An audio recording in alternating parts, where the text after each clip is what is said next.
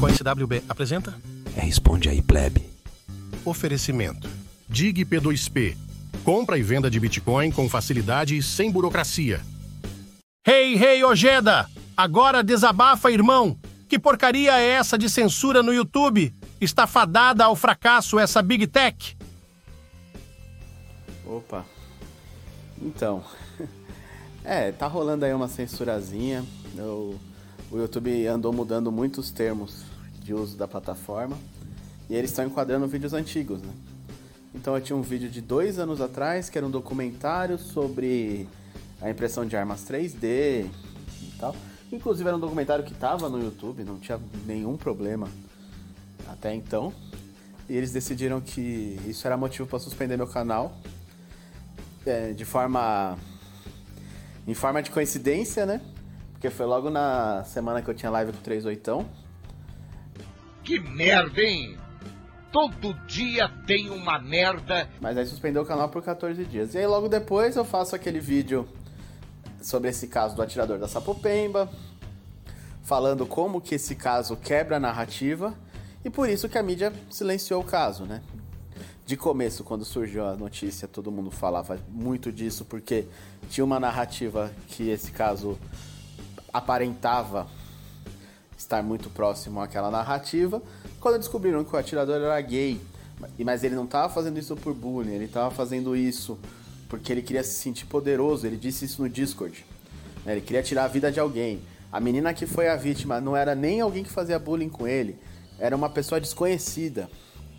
Que ele era um cara que marcava brigas com grupos gays rivais ali na Liberdade. Então, assim, era muito torpe, né? Não, não tava dentro daquela narrativa de que a minoria até pode ser um vilão, até pode cometer um crime, mas ele vai ter um motivo muito justo. Né? Ele tá reagindo a um racismo, ele tá reagindo a um bullying, né? Ele apanhou na escola a vida inteira, que é o que tentaram lançar ele de primeiro. Quando essa narrativa foi quebrada, não restou alternativa à mídia senão silenciar o caso. Inclusive o pai do menino que tinha arma, ele comprou arma legalizada antes da lei do CAC, nem ele nem CAC ele era. Né? Então, até a tentativa de- que fizeram de atacar os CACs também deu errado. Então, tudo deu errado nesse caso. E quando eu fiz um vídeo simples denunciando isso, o vídeo deu um, um belo boom, deu mais de mil visualizações no primeiro dia. Já foi o suficiente para chamar a atenção ali dos, dos estagiários de cabelo azul do YouTube Ah, pelo amor de Deus. e resolveram remover o vídeo, né? Isso eles fazem de forma unilateral.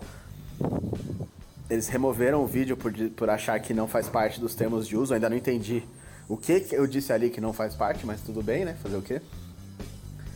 E suspendemos o canal novamente por mais 14 dias. Então, nos últimos 40 dias, meu canal ficou duas vezes suspenso por 14 dias, né? 28 dias suspenso, basicamente isso. E esse nível aí de censura É lamentável! É lamentável!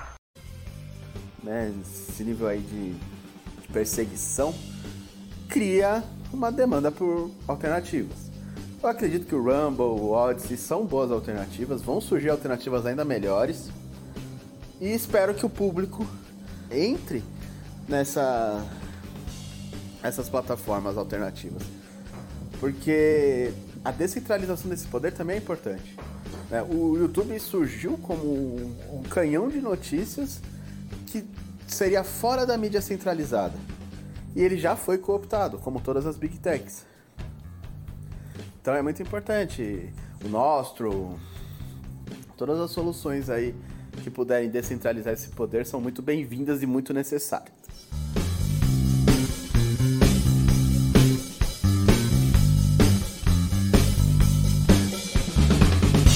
Obrigado e até a próxima.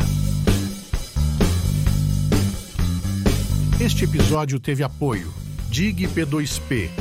Compra e venda de Bitcoin com facilidade e sem burocracia. Bitcoin na corretora? Bitcoin com KYC? Esquece!